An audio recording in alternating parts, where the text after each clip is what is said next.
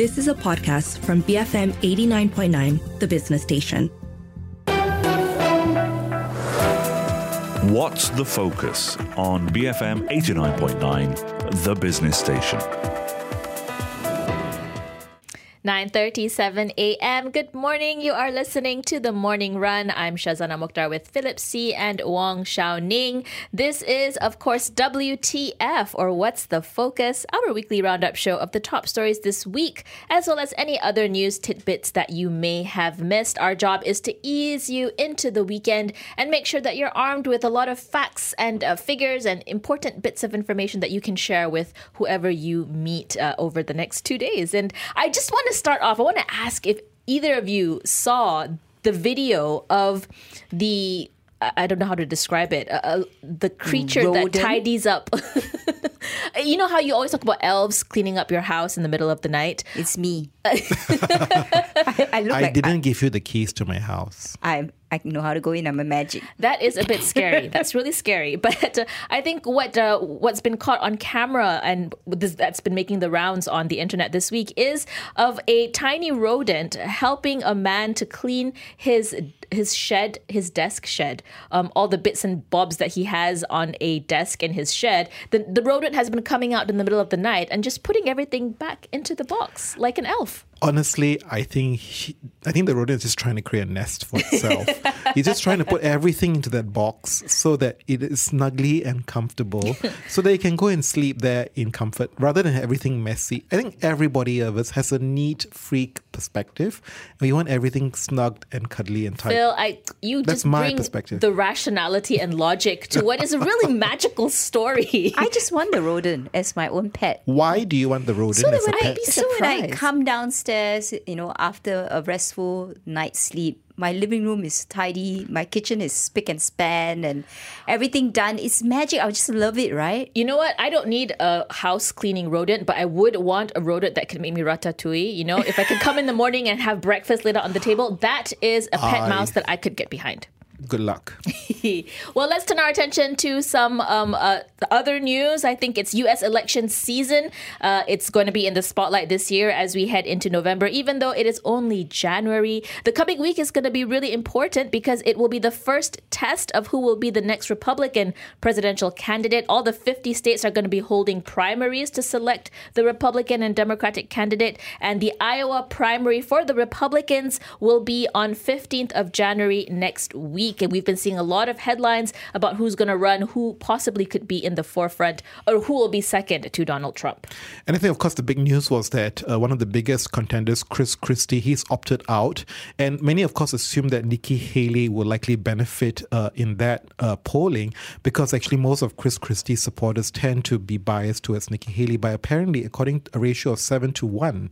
So that's the big question, right? And it's reflected in the polls because apparently in the New Hampshire primary polls, Nikki Nikki Haley is less than single digit away from mm. Donald Trump. Ooh, that's interesting. We have a little bit of time before we get to New Hampshire. I think looking at Iowa, which is next week, um, I want to just talk a little bit about Chris Christie. He was the former governor of New Jersey. Correct me if I'm wrong. Yes. But he has been the most strident anti Trump uh, potential candidate in the race so far, he hasn't gotten any traction whatsoever. You know, the mm. the wave against Donald Trump is just not there. And um, with his with his exit, uh, there isn't really any other major candidate that uh, is brave enough to speak out against Donald Trump. And we see that again and again at every U.S. Pre- uh, Republican debate. Right. So far, Nikki Haley, Ron DeSantis, all skirting on the issue of Donald Trump when asked, all trying to be super polite rather than actually saying, okay, you know, our former president did this or did that. Everyone's still trying to paint him as the you know he was such a great president to in the United States. I think it's a very interesting tactic because you don't want to alienate those core voters, and they are a huge batch of voters, and they have high enthusiasm uh, to actually go out and turn up in the polls. So maybe they are playing the assumption that with all the court cases that President Donald Trump is experiencing, mm. that in the end he may not even be on the ballot. So let us just play for that core vote, right, and make sure that I don't alienate them in the process. That is a really good point because he is facing several uh, trials uh, questioning his immunity and whether uh, the fact that uh, he has been involved in the insurrection does that immediately discount him from running for president again. Uh, that is playing out in a couple different states. Uh, I think we're going to see how that. But I goes. wonder as the po- as we get to more of these primaries, right, and really the the gap between uh, Donald Trump and Nikki Haley narrows. Does this force Trump's hand in terms of how he's been campaigning? Because the way he's been campaigning is just like, you know, I've done the best thing for America. I'm Yeah. the best. I'm the best. He keeps repeating it, right? Uh, it's it's basically an attempt by the current government to put me in jail. You know, I'm being victimized. But if Nikki Haley is a serious contender, will he then have to actually kind of step up and argue his point of view from a policy perspective? Or am I dreaming? I think you're dreaming, but I suspect I suspect what's happening now is that he knows he's leading his lead is unassailable. That's why he's taking an outward view and attacking Biden. But if the gap narrows, he has to perhaps work inwards and perhaps atten- uh, drive his attention more towards Nikki Haley. Because if you recall, earlier in the campaign when Ron DeSantis was quite close in the polls with mm. President Trump, he really, you know, didn't, you know, he really went after Ron DeSantis. But when the polls widened, you notice he just started his attacks on Biden. So I think that's where you see how the polls will affect how his demeanor and behavior is. But I suspect it won't be policy driven. Well, you know we're going to be talking more about this in the weeks and months to come. Uh, but let's still stick to the US and take a look at another story that has really been going around this week. And in a way, it's a cautionary tale for HR managers and the importance of actually knowing where your personnel are. And we are talking about the US Secretary of Defense, Austin. Lo- Lloyd, Lloyd Austin, the U.S. Secretary of Defense Lloyd Austin, and the Pentagon, who are currently fielding questions about how and why news of his illness was kept secret from his boss, the U.S. President. Imagine this happened for four days, four whole days, right? Um, because he, of course, Lloyd Austin was secretly rushed to a military medical center on New Year's Day. Uh, and it would actually take almost eight days before the president even knew why. And this is this position is critical because he's the sixth in line uh, of if anything were to happen to Joe Biden. He's also the second in line for military command after the president. And during the time when he was in hospital, there were some military activities. So who was actually in charge? Yeah. To be fair, though, you know, since he was rushed to hospital, I wouldn't necessarily blame Lloyd Austin for not telling the boss that he he actually has to go for surgery because it probably was emergency, and you know his mind was probably focused on. Uh, that. hello, Machais, where are y'all? Ah, so the bigger issue here is the infrastructure and why is it the department isn't alerting the White House over these things? So I was reflecting about this, right? Like as a HR manager or as a boss, right? If my employee tells me I'm going on leave, I sometimes don't even ask where you're going because they'll press it's none of your business, right? Mm. So that's the big question I always have when you talk to your colleagues, like, oh, you're taking leave, but then it's like, where are you going for leave? But this is not leave. This is where you're just AWOL, right? Nobody nobody knows that you're in hospital. Yes. And because you're in such a powerful position, there should be a chain of command. And the number two should automatically take over and inform the big boss, Yes. hey, hello, I'm in charge now ah. because my, you know, Lloyd Austin is currently in hospital. That didn't happen. Apparently, I mean, the, it was really kept secret, and it, even his deputy in the uh, Pentagon apparently wasn't aware that he was hospitalized. We don't know how far true that is. Like, what really happened is what everyone's trying to figure out. Okay, so the moral of the story is that even the Ministry of Defense, or whatever the defense department they call it in the United States, doesn't seem to have a BCP. they don't seem to have a business Yes. contingency plan if boss is sick. And it's spec- specific, specifically for the US, so much concerns about President Biden's age, you know, being brought up. So is his, you know, front bench competent or not to execute many of these tasks, right? And that's why there's so much scrutiny about Lloyd Austin now. He is 70 years old, by the way. So, you know, there's a very mature cabinet um, leaders so. for Biden. Anyways, maybe we have time for a very quick story because I think this may have flown under the radar for a lot of us. Because when you talk about Ecuador, it's really as far away from mm. Malaysia as one can imagine. But this South American state has been gripped by unrest that is really the stuff of fiction. Yeah. Yeah. I think what we saw was that I think gunmen entered the uh, this most watched news program El Noticiero uh, while broadcasting live when gunmen stormed the studio. When I read this, my, I had a chill in my spine. Like I was actually having flashbacks whether you know armed purpose person will come to the BFM And studio what? Take over our mics. and take over our mics. But I realized no, they have to go through the turnstile, Ah, but then even then, I mean, they're gunmen. I don't think the turnstile is going to be an issue. and they need issue. the card access card to get to our floor three A. I don't think that's going to stop them either. But in the first place, Malaysia is not half as dangerous Yes. as Ecuador, which is one of the most dangerous countries in South America. The murder rate there is extremely high, and gangs literally run the country. I think what's shocking about it is how this has happened over the course of just a couple of years. Because in mm. 2019, Ecuador was one of the safest countries in Latin America, according to data. And, you know, now they're gripped in this drug war that is affecting really just your day to day life. And when you think of TV stations being held hostage, that's incredibly It's scary. incredible, and that's why there's so much conversation about the border in the United States.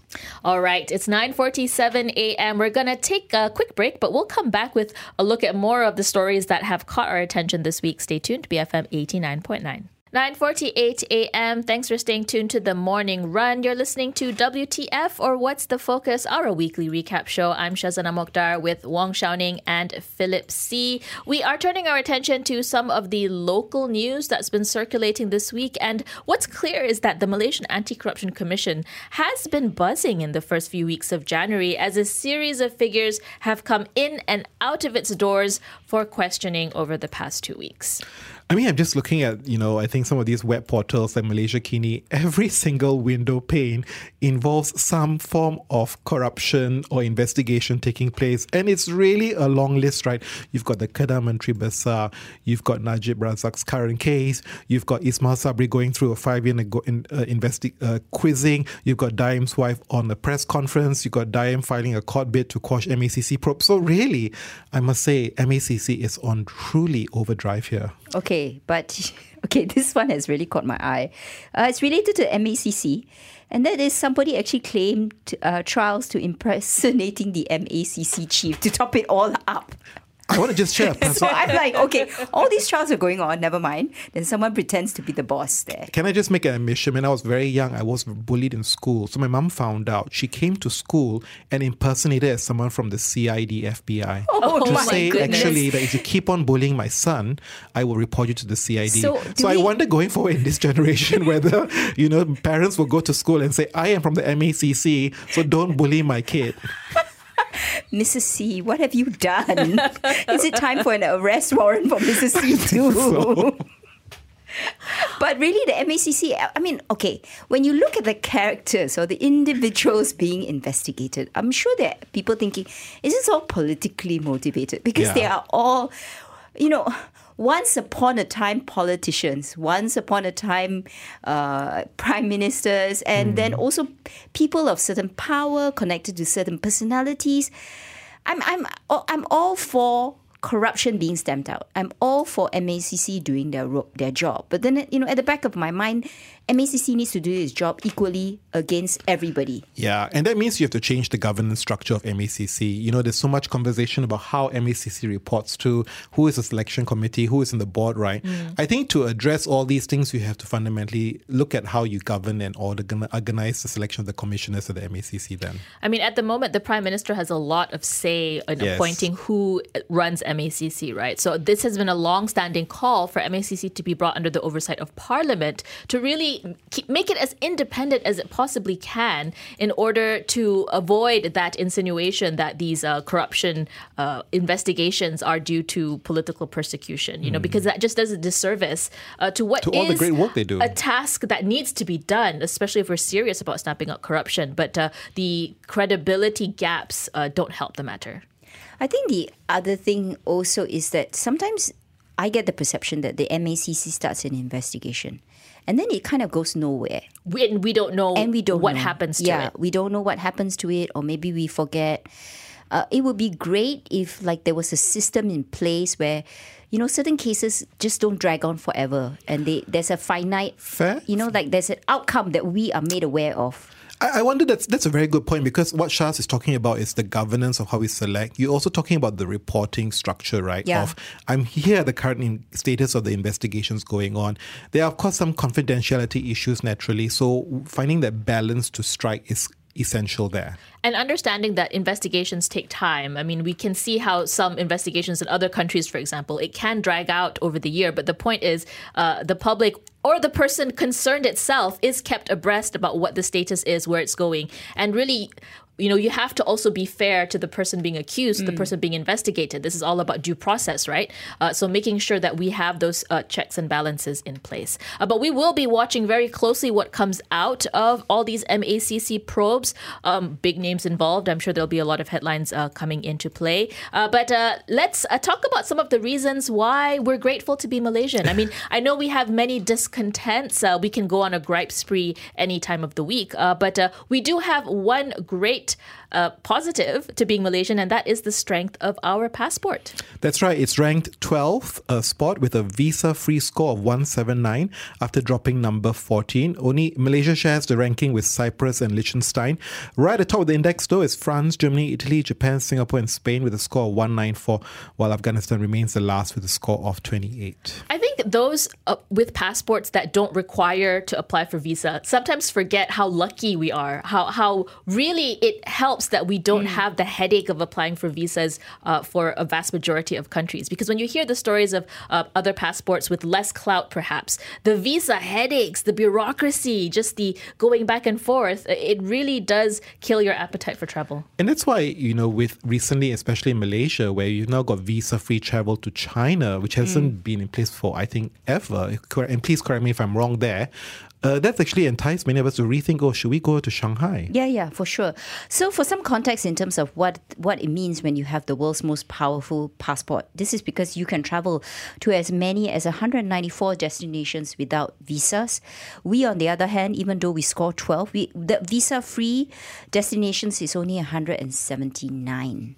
So, still quite a big spread. I Still think the one that comes to mind, of course, is the United States. We still need visas to go to go there, right? Right. So that means France, Germany, Italy, Japan, Singapore, Spain don't need that visa to the US. And I remember there were talks about having a, a US Malaysia visa waiver program that uh, hasn't Please. really gone anywhere. Yeah, Um, what happened to it? Because I'm dying to go back to the States, but sometimes I have to say, just the thought of applying visa does Mm. does put people off, especially me. I just you know the Uh, thought of it, I'm like, mm. There are some jurisdictions where it's super onerous. Like I used to, I wanted to do, I did the Trans Siberia and going to Russia and getting my Yes. visa was painful. I also had issues with the Russian visa. That was hard, you know. Yeah, I- the best I- is when they ask you to list the countries you've been to in the last 10 years. And then you're like, 10 years, ah, mm, okay. You know, and then you're like furiously looking through your passport probably lied. shops, right? Because you can't remember. can't remember. You can't remember exactly. I think that's the thing. But I wonder with digitization whether this becomes a necessity going forward.